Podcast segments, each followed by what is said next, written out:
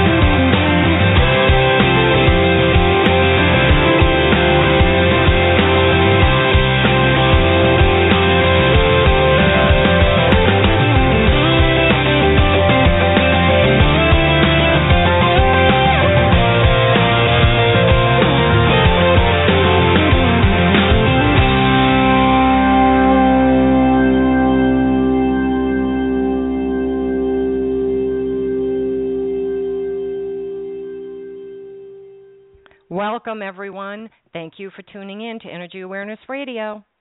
Intuition. We all have it. Do you use yours? Sometimes. Are you aware that intuition is a natural ability? It is. And if you're not accustomed to using yours, you're really missing out on the opportunity that intuition, your very own personal G P S system, provides so you're able to traverse your life more easily. So stay tuned because you're going to learn a lot more.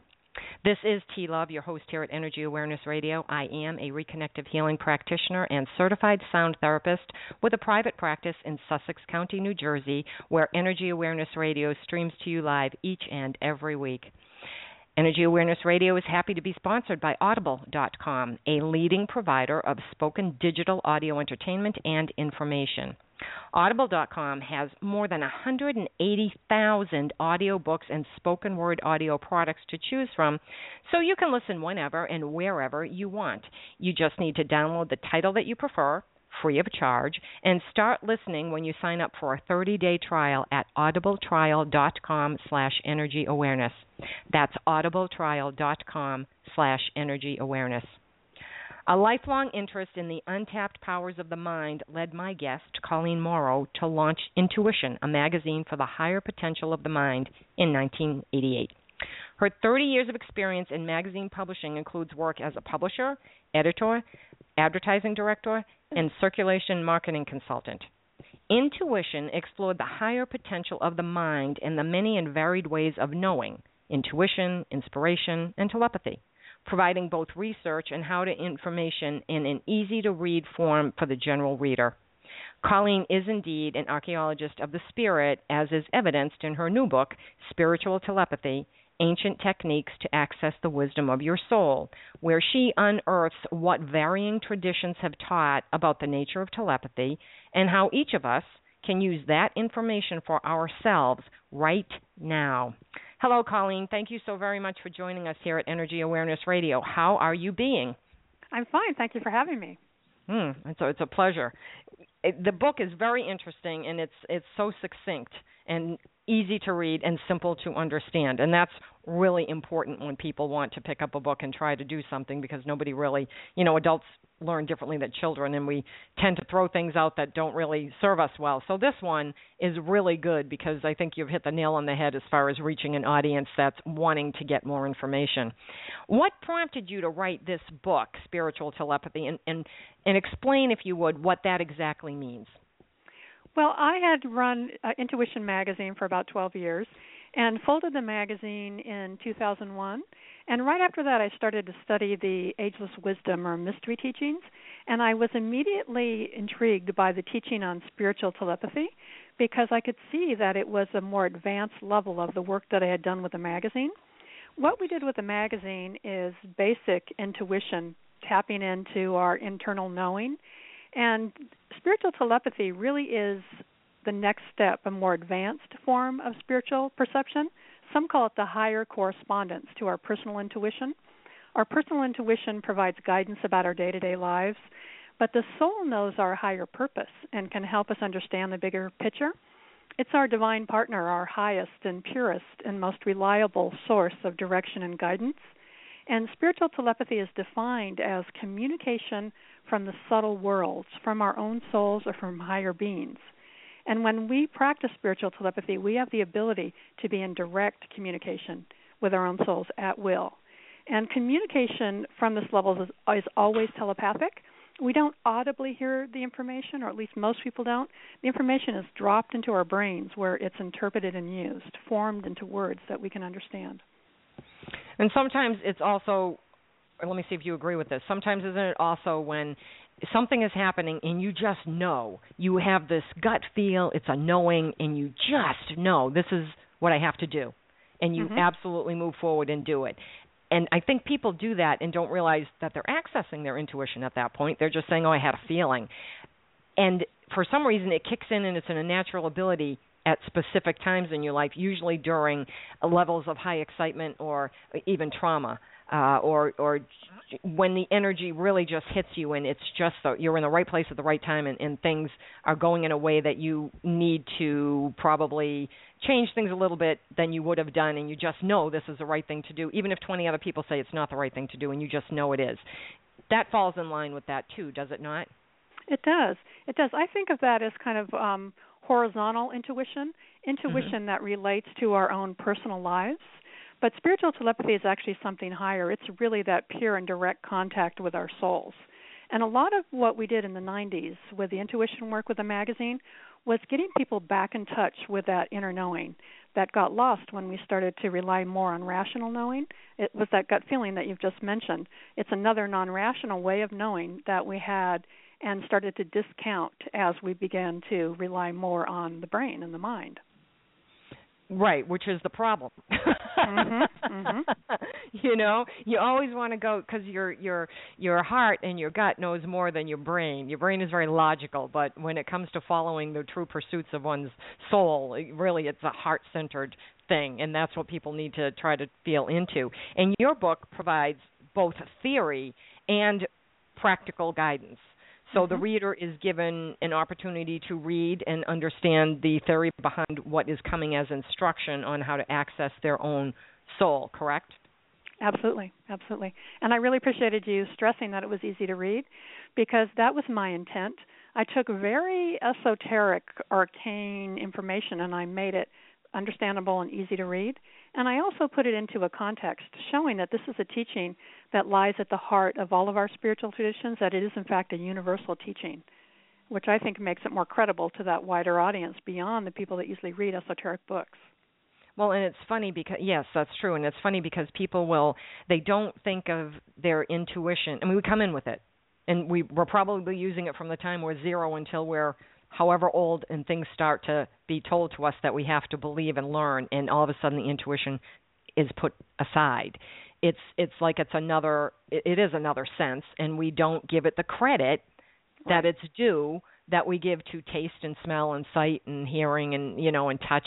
It, it is the sixth sense that for some reason, because it isn't tangible, I guess is the word, people dismiss it. Even with little children, when they say, "Oh, you're not, you know, you're of course you're not playing with an imaginary friend," and you know, and things like that, we take it away from the children, and then years later, people try to go back and figure out, well, how can I get back into my intuition and how I can better my life if I start to use that? Do you find that to be true? Yeah, absolutely. And I think what you're saying can really be illustrated in the teaching on the three types of telepathy. The lowest type of telepathy is instinctual or feeling-based telepathy. Excuse me. Mm-hmm. And this is the kind of telepathy that we share with the animal kingdom, and it's still used as a means of communication in indigenous cultures, and I have a little section about that, which I found very interesting. And the second, excuse me, is mental or mind-to-mind telepathy, and the highest is the spiritual or soul-to-soul telepathy. And this teaching illustrates the progression of our perceptual abilities, from the instinct of early man to the intellect of modern man to the pure intuitive knowing of the future man. And we're right at that doorway where we can take that step beyond the physical into the subtle human, the subtle and superhuman worlds. And I love this because it does show that step-by-step progression. And our gut feelings are the instinctual type of telepathy. And we lost that, as I said, when we started to focus more on the rational mind. And mm-hmm. a lot of what we did with the intuition work was helping people understand that they do have another non-rational way of knowing and to validate that. Right, and it's non-rational, not irrational, as it's been given, you know, which is the connotation sometimes. It's true, right? Absolutely. And, you know, and I think it's very interesting the way it's filtered into the culture. When I first started this in the eighties, it was still considered kind of a weird subject, even in San Francisco, you know, where anything goes. It was right. considered kind of out there, right? And um, it, it had been sort of denigrated and, and passed off as women's intuition, you know, maybe yep. creative artists, you know, can get away with talking about it, but no prominent person would ever admit that they made a decision by anything other than rational means. And as I um, continued with the magazine and just kept my ears open about what was happening in the culture, I thought it was very interesting that um, George Bush, for example, talked about being a gut player, you know, when he was interviewed. Mm-hmm. And his um, Homeland Security person, Michael Chertoff, had a press conference where he said he had a gut feeling that we were going to be attacked. You know, no rational reason, but just a gut feeling. And I thought, yep. wow, that's really significant, because nobody would have done that, you know, ten or twenty years ago. They would have been too embarrassed and hooted off the stage. But, you know, it's now become a very commonplace part of our culture. And when that happens, it's time to move to the next level. And I think spiritual telepathy is the next level. Yes, and I think that the fact that we've gone from irrational to non-rational is a huge step right there. And you do talk about us being on the brink of an evolutionary leap, one that is, as I believe you said, as profound as our emergence from animal to human. Mm-hmm. Okay, so it, it it from animal to human, obviously huge evolutionary leap, but how so can is this going to be? It's human to human still, but, well, we're not changing ourselves. But, I mean, I guess... Can you explain? Sure, sure. Um, we we go from um, animal to human, and then from human to superhuman. And when we make contact with the soul, we're crossing the boundary from human to superhuman development. We're taking our first steps into the subtle worlds. We don't change our form, but our perceptual abilities move up a notch so that these subtle worlds become part of our human worlds. We're not just focused on the physical plane, but we have a reality beyond that. Do you think that presently, in, in whether it's because of technology or it's just because people are more open to it, there are so many psychics and mediums out there who are good. They mm-hmm. are they are very good at what they do. Do you think that there are more now and that they're into that higher realm already because of timing? I mean, timing is everything. Why is all of this happening now? Well, I think that there's a distinction between um, some mediums and the spiritual telepathy. A lot of what we call psychism or, or mediumship really is from that feeling-based um, uh, instinctive level. And that's not infallible. When we can make that direct contact with the soul, we get pure information from the soul to the brain, and that really is pure information. So, uh, you know, I wouldn't call um, spiritual telepathy mediumship. In fact, if anything, it makes traditional mediumship obsolete because what we can do, we don't really need a middleman. We can use the mind as a search engine like Google, our own personal etheric Google, that can search, you know, the higher realms, find information, and then just to have that information downloaded into our brains. We can go direct.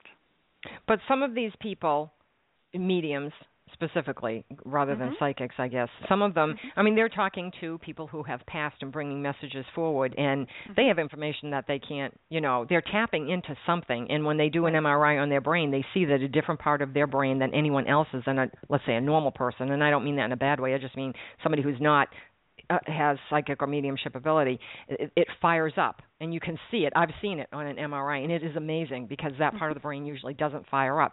So they're probably accessing something that we, the, you know, the layman, doesn't have access to nor knows how at this point in time to access because they're getting information not for their own, from their own soul probably, but from other people's, mm-hmm. correct? Mm-hmm. No, I think it's a real thing. But the point I'm making in the book is that we don't need a middleman. We can access those higher realms ourselves, and mm-hmm. it just takes training. It's something and, that each of us can do. Right, and time. Mm-hmm. Because you have to really put the practice in in order to do it. And and I believe that. I mean, everybody's got this ability. It's just how much you flex the muscle, just like going to the gym. It's the same thing. You have to really want to do it. And, and I think for some people it probably does come easier than others, just like some people love yoga and some people don't. Some people like weight training and some people don't. It's whatever you resonate with. It It is it is fascinating, though, to, to see all of this coming about now, uh, you know, at this point in time in history, it seems to be more prevalent than ever before. Mm-hmm. Mm-hmm. I think that's true. I think that's true. And there's different levels of the practice, and you're right. It just depends on what level people are um, drawn to and how much energy and, and uh, commitment they're willing to put in. Because this building the bridge from the uh, lower mind or rational mind to the soul really is a discipline. And we do this through the daily practice of meditation that's called a creative meditation. Mm-hmm. And most meditations um, focus on just quieting the mind.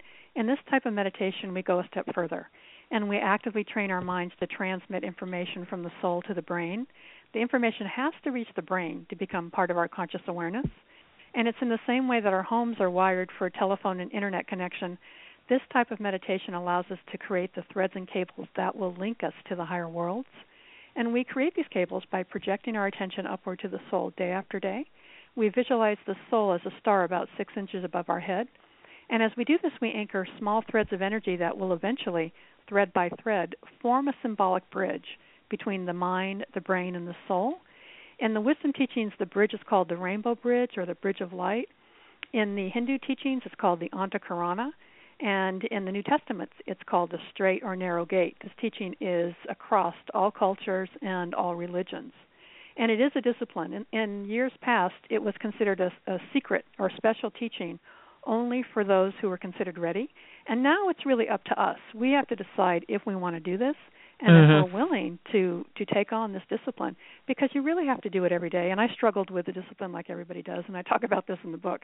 Um, but what I found, and other people have told me this too, is that if you stop for a few days, it starts the energy starts to dissipate because it's a very subtle etheric energy that you're you're creating, and so it really is a daily discipline. It's not, you know, it's ten to twenty minutes a day, but it has to be done day by day. Yes, and I agree, because like anything, you absolutely have to do it every day or you will lose it. It, you know, you don't, it's not there anymore. And you did talk about creative meditation in your book, and it's funny because um, Einstein did that all the time. He would sit in his office at Princeton with a rock in his hand, and he would get into a meditative state because he knew that if he was in that state where he could create, and he, mm-hmm. he spoke about that and said, this is where you create, this is where your inspired ideas come from, inventions come from, and he can solve problems. So there's a lot of resolution of issues and things like that. And he would do it, and if the rock fell out of his hand, of course, it would fall on the floor and it would wake him up, and he knew, oh, it went to Delta, fell asleep. So, mm-hmm. you know, mm-hmm. he'd start all over again. And a lot of people do meditate, and they do try to, when people come into me and they're like, I just can't meditate, I, I tell them, you know, nobody can. I mean, the Dalai Lama can't, you know, not fully. If you're meditating to the point where you have nothing going on in your head, you're probably dead, you know. Mm-hmm. you, you have to, it's the awareness of coming back to where you are. So when you talk about creative meditation, when someone sits down to actually do that, it, would you explain to the listeners what you mean by actually putting it toward the creative part of meditation rather than the stillness of the mind and, and just becoming clear of thought? Well, again, we're building a bridge. We're not just sitting there trying to quiet, quiet our mind. We're actually doing something um, active. And that's what I like about it. It's very scientific. And I found that if you do A and B, you're going to experience C sooner or later. Basically, you're training the mind to hold a focus of attention where you want it to go. So the mind becomes our master rather than our servant. It becomes a tool that we use to explore the subtle worlds. And we do this day by day by focusing on a seed thought. It's a thought or a sentence or a word that we uh, focus on and try to understand it at a, different, a, d- a deeper level. And so the, the idea is that we keep our mind focused where we want it to build, where we want it to be, and it, it creates this level of concentration day by day. So we can use the mind like a, a searchlight. It can be focused outward into the physical world, but we can also use it equally well uh, focused upward into the subtle worlds. Okay, and, and I think that I'm getting some questions from um, some of the listeners. What exactly are the subtle worlds or the subtle realms that you speak about? Well, there's um, in, in all religions, there's this concept of the seven levels. There's the three human levels, which are the physical, emotional, and mental. And then there's um, subtle worlds beyond that. And there's two additional, two subtle worlds that really will become part of our human world through the evolutionary process. And one is the Buddhic plane or the soul plane, and the other is the spiritual plane. So what we're doing now is essentially we're building a bridge from the mental plane, which is the lower mental, which is the highest level of evolution that humans have attained so far. So we're and we, there's a gap between the lower mind and the soul. And so when I mentioned uh, building this bridge and extending our attention upward day by day, we're actually creating a pathway. We're making that connection between the brain, the mind, and the soul so that we have this ability to be there at will when the bridge is built. Okay, you're saying at will, so you can actually draw on it anytime you want during the day without really, once you practice this enough to be able to do this, correct? Absolutely. You build it um, day by day, and once the bridge is built, people tell me that it's like pushing a button on a computer. The information mm-hmm. just gets downloaded. In the New Testament, it says that we take heaven by storm, and I always wondered what that meant. You know, and, and reading and studying this, it's clear that it means that it's our determination, our day-to-day knocking that eventually opens the door to the higher worlds. And as we approach the soul, we come under the influence of its higher vibration, and our own vibratory rate starts to speed up. And when the vibratory rate of our mind and brain matches that of the soul, it becomes possible to enter the higher worlds at will. And it's our repeated contact with these higher worlds that will, in the end, produce a new type of human called the soul-aligned human being. And it's then that we become pioneers as we lead the way to the next stage of our human development. We don't change in form. It's just a higher level of perception is established. Which is definitely something that's been happening over the course of the past probably twenty years at a slow mm-hmm. rate, but I think it's quickening. Yeah, yeah, I do too. And what I love about it, as, as what we touched on before, is that we really don't have to go to mediums and, and have a middleman. We can go direct and get the information that we need.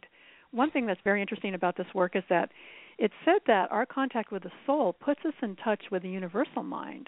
And I found this really fascinating to um, research. Because the uh, esoteric traditions tell us that the soul is the portal or gateway to the higher worlds, When we make contact with the soul, then we have access to the universal or divine mind, which is the storehouse of all wisdom and knowledge. And um, one of my all-time favorite books was called Higher Creativity. It was written by the late Willis Harmon, who was the former president of the Institute of Noetic Sciences. And in this book, he looked at the biographies of many artists, writers, composers, scientists, and inventors, and discovered that their greatest achievements came about through an intuitive breakthrough. And when I started my book, I read that book again. And then I went into the bibliography and I looked at his original sources and went and checked those books out of the library. And what I discovered is that many of the people we call geniuses talked about their creative process in exactly the way it's explained in the wisdom teachings, that it was through the soul that they had access to this universal flow of information and inspiration. And that was not brought out to the full degree in his book. He had quotes, but I went back and I read the whole text of these interviews, and that's when this pattern emerged, and it was really exciting. And Einstein was one of these people who talked about it very directly, as you have said. Mm-hmm. He, he says that, you know, the um, the mystical is the source of all all art and science, and that there's times when the mind takes a higher plane of knowledge. And it's very interesting that when he died, researchers dissected his brain trying to figure out the source of his brilliance, and he probably thought that was hilarious because uh, yeah, I thought it was. Yeah, the brain is just the receiving plate. It's not the generator of the experience. And it makes sense that they would study that because it's the only tangible thing they can study.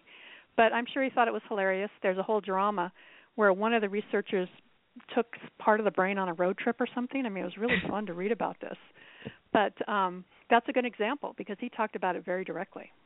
But see, that's what I mean by people need something tangible, because I don't think most people are ready to trust themselves to access the subtle realms, their higher self, Akashic records, whatever you want to call any of this stuff. They don't want to do it, so they feel they do have to go to a third party because they don't feel they have the ability to do it. And this is what made those people who were considered geniuses or visionaries, geniuses and visionaries, because they could do that and, mm-hmm. and be so creative and bring things forward. You know, how do we come up with the technology that we come up with if people are not visionaries, you know? Right. And if they're not using this source, they are. They're absolutely doing it. A lot of things are just done on gut instinct. Oh, I think I'll try this. Oh, look, I made that. And all of a sudden it's something that we need. So it, it is very, very interesting. But, yeah, I, I had to laugh when I had read an article about how they dissected his brain. I thought, what? What did they think they were going to find in his brain? It's a brain. Everybody's brain looks. It's not like there's a yeah. little computer chip in there that you can put in a machine and read everything, you know? I know. Well, they did come up with some theory, you know, but it's so clear reading, you know, researching this subject that it's definitely not the brain. The brain is just the receiver. Right. It's and it's it's a store of information for us while we're alive, but as soon as we die, that information, it's like clearing a hard drive. It's gone. You can't get to it by dissecting it, exactly. you know? Exactly. Yeah. Exactly. But what I think is so cool about this is that we always think of geniuses as these rare people, you know, that somehow are special. But really, it's it's a, it's something we can cultivate. And and if you can imagine, if we if a critical mass of people cultivated this ability to pull information down from the higher planes, then we'd have this fabulous inflow of divine ideas and beauty in the world. Well, I think that's we do the future that awaits us. Yes, it's going to get better and better. I think we do that with through technology. There are so many things. If you look from the Industrial Revolution till now, it hasn't been that long, you know, and you look at what's happened in the past twenty years versus the eighty before that, oh, my gosh, what's happened yeah. in twenty years is inc- is more than what happened in the eighty. You know, yeah. it's just it's, things change so quickly. My husband bought a computer the other day. The next day he said, my computer's already obsolete. There's a new one that came out. I said, oh, my goodness, well, you know, trade it in, you know. I mean, he, he hasn't even gotten it yet, but when he ordered it the next day, they came out with a new version the yeah, very yeah. next day. You know, why they wouldn't say, here, try this one, I don't know. But with that, with technology at that speed, going along at that rate, I think that people aren't Most people are not catching up to that. They want to, but they're not catching up to the rate of their own self and the trust in themselves simply because they're dependent upon the, the technology. And I think that has a lot to do with why they're not trusting themselves. They depend on other people to do things, and they're just so busy working at themselves. They can't take the time that they need in order to go within and, and reach those subtle realms through creative meditation. Would you agree with that? Yeah, I mean, really, it is a, it's a choice. It's a choice. And I think a lot of people feel drawn to it. You know, I did. When I discovered this, I just got so excited, and I thought, oh, my gosh, this is the next piece. This is the higher piece. And I couldn't wait to dive in. So just really resonated with me. And I, I think there's a lot of people that are waking up and wanting that same kind of connection. Yeah, I believe that that's true. Yes, absolutely. We are speaking with Colleen Mauro, who is the author of Spiritual Telepathy: Ancient Techniques to Access the Wisdom of Your Soul. And Energy Awareness Radio is happy to be sponsored by Audible dot com, a leading provider of spoken digital audio entertainment and information.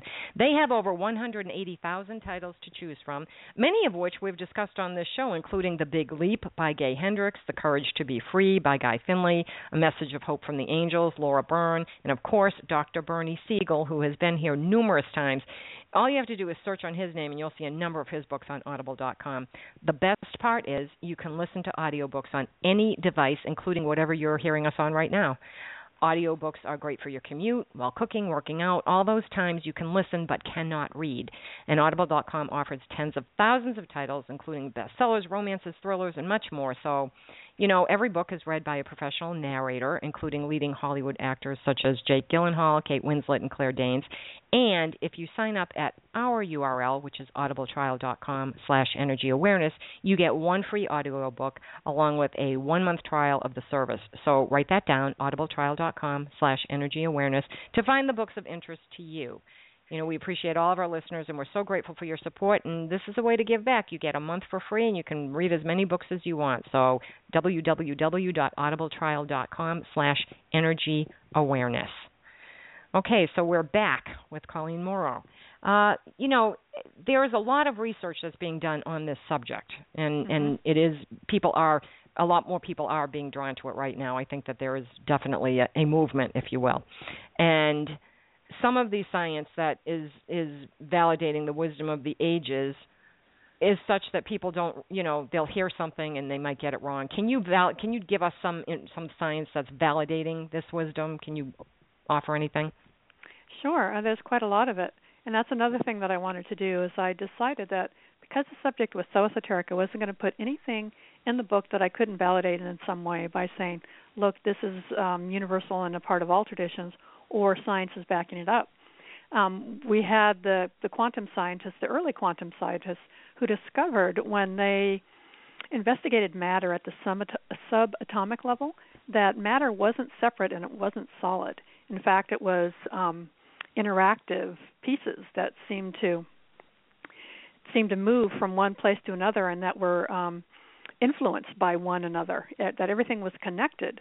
And it just totally blew their mind. Some of them started studying Eastern philosophy to try to understand what they had discovered.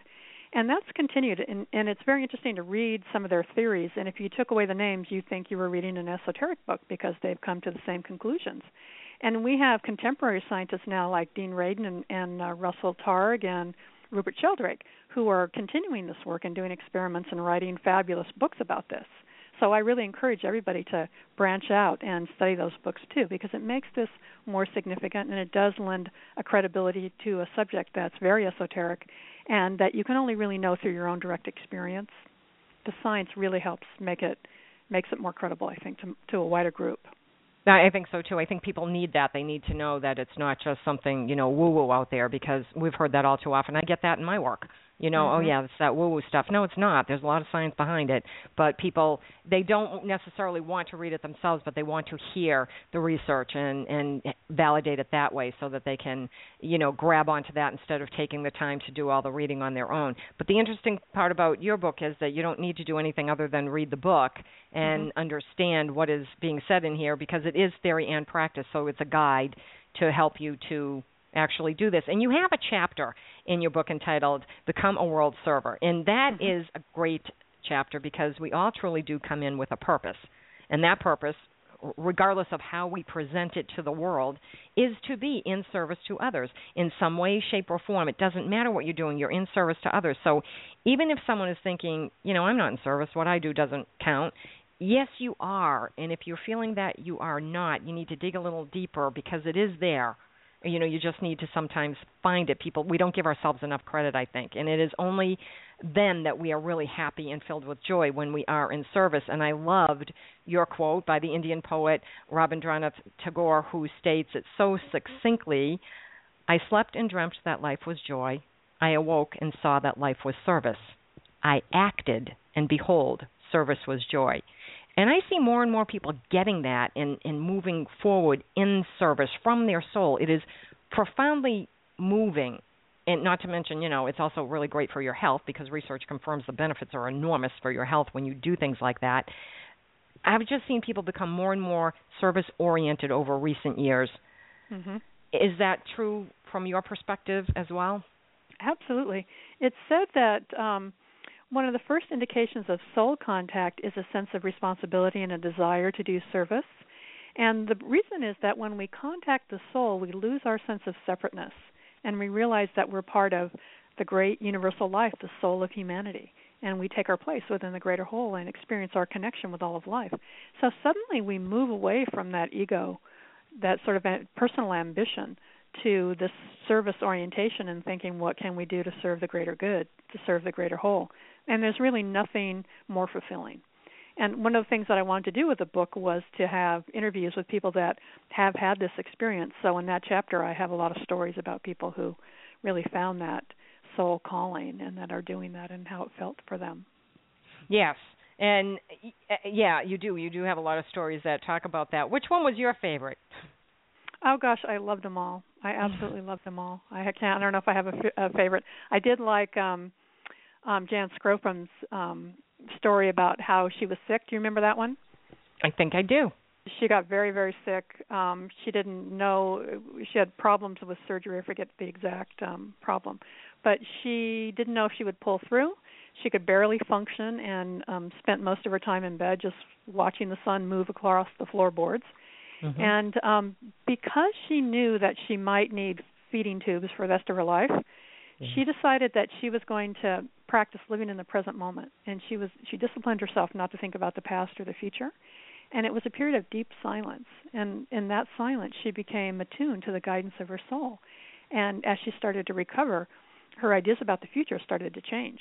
She had been a college teacher, and she discovered that she didn't really want to go back to it. She decided that she would start an interfaith church, the first of its kind in Minneapolis, and this was a huge, huge leap for her. And she said that she was very scared about it because she didn't want, really want to leave her wonderful job. She was afraid that it could jeopardize her marriage because her husband wasn't interested in alternative spirituality. But she said that she felt like there was a light hand on her back moving her forward. And if she didn't really do what her soul was calling her to do, that her life would no longer feel authentic.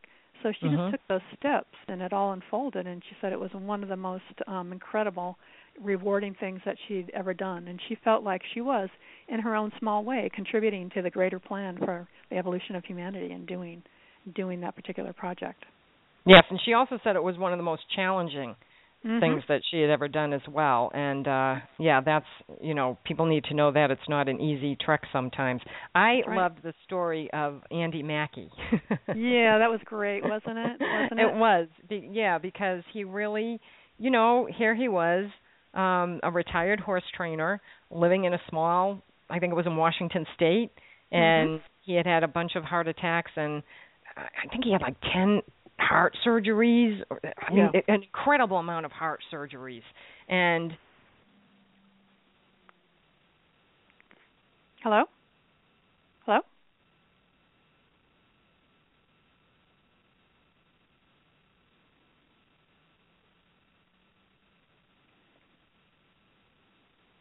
Hello. Hello?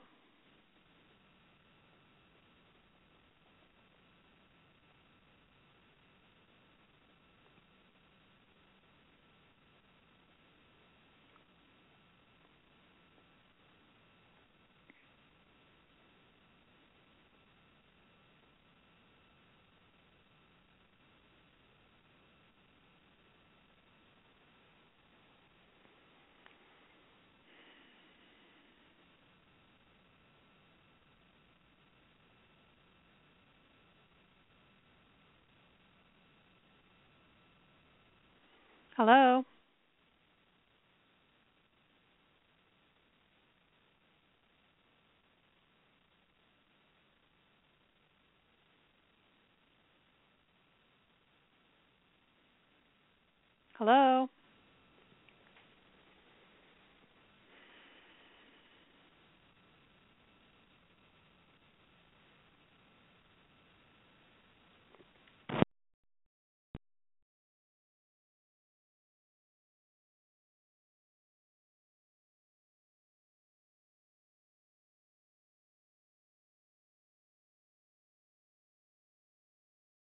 Okay, hello. Is everyone here?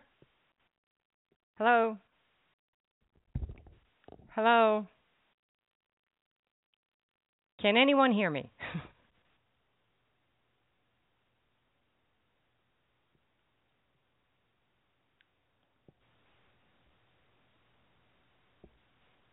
Yes, please return to your seats. We'll be back. Okay, can anyone hear me? Hello? Hello? Can anyone hear me?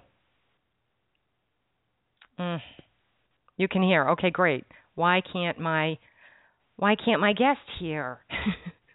My chat room can hear. My guest cannot hear. This is unfortunate. Hold on, chat room. I'm going to try something. It's going to be silent for a moment. Thank you. Okay, we're back. Ah, the the chat room could hear us, but no one else could hear us. No, we're here. Don't don't hang up, chat room. Okay. Okay. I just had dead air for quite a while. Yeah, me too. And and I thought, okay, I don't know what's going on. I tried to get back in, and I, I managed, but then I couldn't hear anything. So sorry about that. Don't have any idea. Although I will say we're having a heck of a storm here, so I'm wondering if that has something to do with it. Um, oh, I'm so, sure. Yeah. Where are you located? I'm in New Jersey. I'm in Minneapolis. Okay, so yeah, you're not having the same storm I am. Thunder, lightning, it's all going crazy. I don't know where I left off except to say that Andy Mackey, uh, mm-hmm. I don't know what else you heard about that, but that was incredible to me that he bought so many harmonicas and then the stringed instruments and over twenty thousand students trained in harmonica and over one thousand in stringed instruments, and this is what brought him joy. And it was because he was fulfilling a purpose finally in his life that brought him so much joy that he was able to live twelve more years. I really believe that that extended his life for him. So did he. So did he. And, you know, I wrote this little thing before he died, and I was really sad that, that um, he didn't get to see it. But I thought that was a wonderful, inspiring story.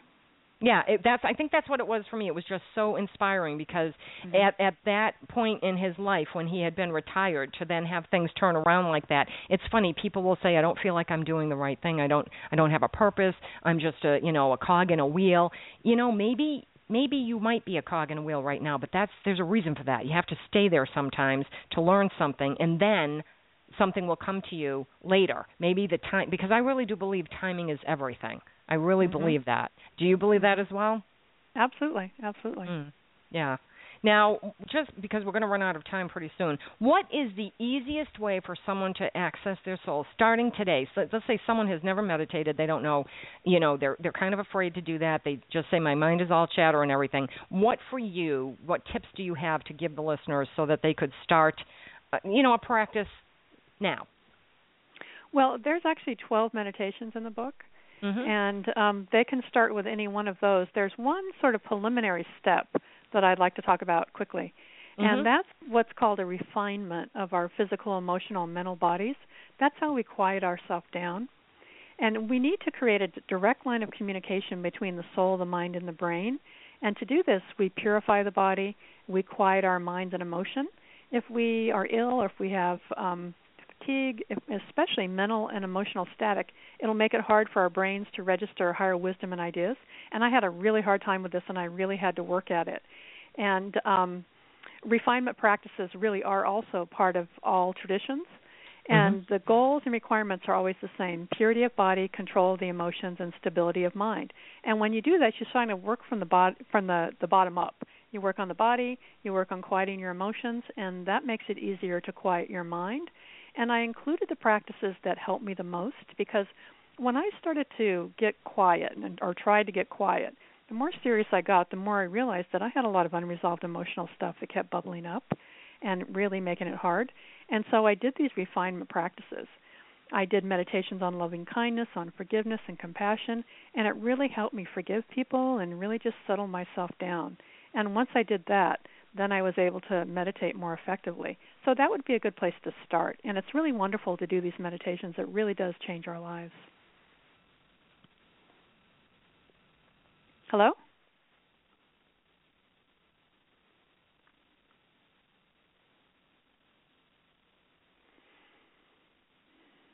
Can anybody hear me?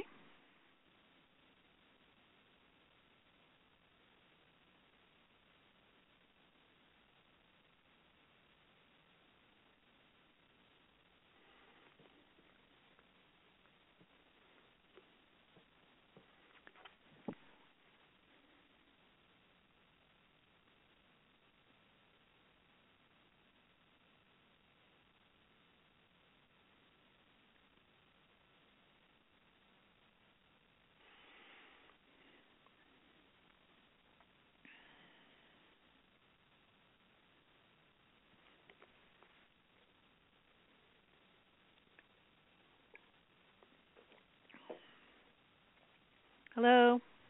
Okay, I'm here. All right, is anyone here? I'm here. Okay, yay. This, the storm's really getting bad. I think that must be what it is. I'm so sorry, yeah. Colleen. This does no not problem. happen. Um, I think you're right. Refining is absolutely important, and mm-hmm. that's something that people need to do. I don't know if you continued talking. Because I did, I, yeah. Okay, good. Well, and then I'm being repetitive. I'm sorry.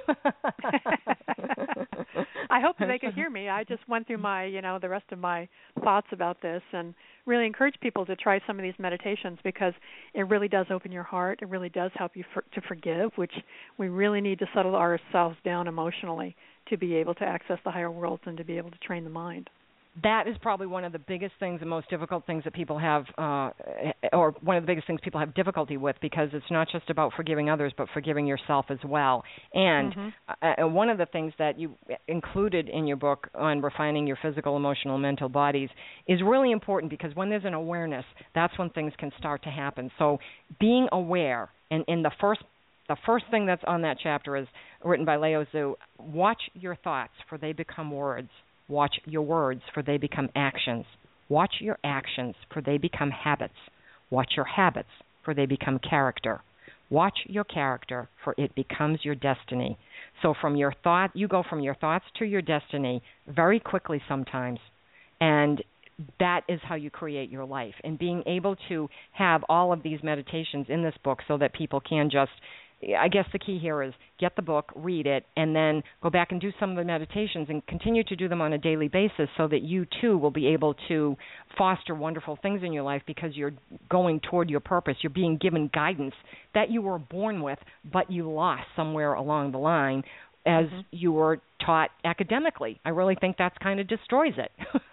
Yeah, I do. I mean, we get over-reliant on that next higher way of knowing. And then we forget. I mean, what, what what happens is that we have these different levels of perception, and when we develop the next higher level, the old level, the old way doesn't go away. It just slips below the awareness. Our conscious awareness is still there, sort of operating in the background, you know, like computers do. Mm-hmm. And um, we, you know, it doesn't go away, and it's not, not no longer valuable. It's just not so conscious, but it's still there. And again, a lot of what we did in the nineties was validating that for people and teaching them how to honor that. Well, and you're doing a great job with it now. By now, even though you don't have the magazine, you have the book, and it's a mm-hmm. wonderful tool for people to use because it is simple, it is easy to understand, it is succinct, and it doesn't, you know, anybody can do this. Anybody can do this. It doesn't matter if you've ever meditated before or not. This is great, and it's a great gift, too, because the holidays are coming, and, you know, everybody needs to be able to settle down, refine themselves, and, and access their own intuition for a better life. So if you have a friend or a family member that you want, you know, to give a better life to, give them the book, Spiritual Telepathy. it's, it's a great tool. I need to cut us short simply because the storm is really gearing up. It's right overhead, and I think okay. we're going to get cut off again. So okay. before we go, would you please tell our listeners how they can learn more about you and where they may purchase your book, Spiritual Telepathy?